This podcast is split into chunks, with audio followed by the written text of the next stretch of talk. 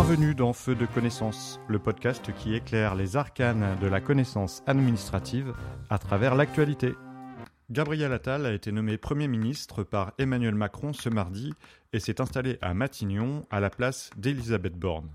Avant lui, Jean Castex ou encore Édouard Philippe sont passés rue de Varennes. Feu de connaissance s'est posé la question à quoi sert le Premier ministre dans notre pays? C'est la Constitution du 4 octobre 1958 qui réglemente le rôle du Premier ministre. Il est nommé par le Président de la République et réside officiellement à l'hôtel de Matignon, où se situe son bureau et son cabinet. Au titre de chef du gouvernement, il dispose de l'administration et de la force armée, et afin d'élaborer sa politique, son équipe est organisée autour de deux services essentiels, le cabinet qui est constitué d'un directeur de cabinet, d'un chef de cabinet, de conseillers et de chargés de mission, et le secrétariat général du gouvernement qui a en charge l'ordre du jour, le secrétariat du Conseil des ministres et les réunions interministérielles. Ce secrétariat veille à la publication des textes législatifs et réglementaires.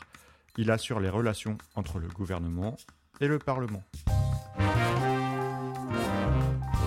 Le Premier ministre dirige l'action du gouvernement, qui est composé des ministres et des secrétaires d'État nommés par le Président de la République sur proposition du Premier ministre.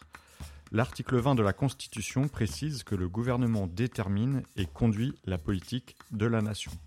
Le Premier ministre doit assurer la coordination de ce gouvernement, par exemple lorsque des ministres prennent des initiatives qui vont dans des sens opposés, eh il doit arbitrer. Ce n'est pas le supérieur hiérarchique des autres ministres et donc il ne peut pas leur imposer de prendre certaines décisions.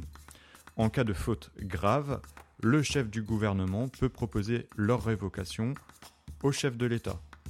Mais c'est bien le président de la République qui met fin aux fonctions d'un ministre. Le Premier ministre est également responsable de la défense nationale. Alors trois forces constituent l'armée française, l'armée de terre, la marine nationale et l'armée de l'air et de l'espace. Au titre de l'article 21 de la Constitution, il est, avec le gouvernement, responsable devant le Parlement de la conduite de la politique de la défense. Sous réserve des dispositions de l'article 13, il exerce le pouvoir réglementaire et nomme aux emplois civils et militaires. Il est assisté dans cette mission par le SGDSN, qui est le Secrétariat général de la défense et de la sécurité nationale, dans l'exercice de ses responsabilités en matière de défense et de sécurité nationale, il a un rôle de coordination interministérielle. Le Premier ministre assure l'exécution des lois et il exerce le pouvoir réglementaire. Alors tout d'abord, il est à l'initiative de certaines lois. Il va choisir devant quelle assemblée euh, déposer son projet de loi et il va décider des amendements déposés au nom du gouvernement l'article 49.3 lui donne la possibilité, après une délibération du Conseil des ministres, d'engager la responsabilité du gouvernement sur le vote d'un projet de loi. Cette procédure a d'ailleurs été utilisée 23 fois par Elisabeth Borne et euh, je vous conseille d'écouter mon podcast sur l'élaboration des lois pour en savoir davantage à ce sujet. Il assure donc également l'exécution des lois et il exerce le pouvoir réglementaire. L'article 20 de la Constitution indique que le gouvernement est responsable devant le Parlement. Seul un vote émis par l'Assemblée nationale peut entraîner sa démission et celle du Premier ministre. Il y a plusieurs façons de remettre en cause la responsabilité du gouvernement. La chute du gouvernement peut intervenir par exemple dès l'arrivée d'un nouveau Premier ministre, après une déclaration de politique générale devant les députés, couramment nommée question de confiance.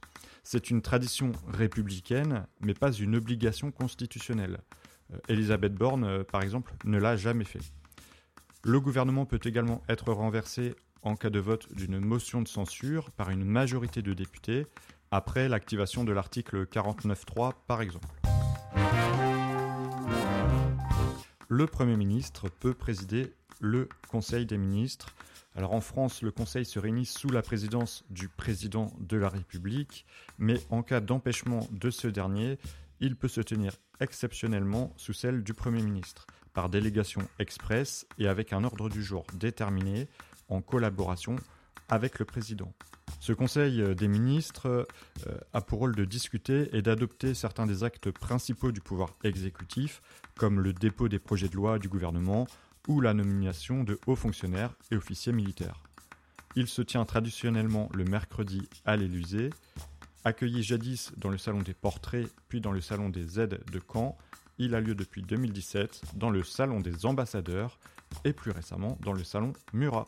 Si ce n'est pas encore fait, je vous invite à vous abonner à l'émission pour ne manquer aucun épisode et pouvoir pleinement développer vos connaissances en lien avec l'actualité.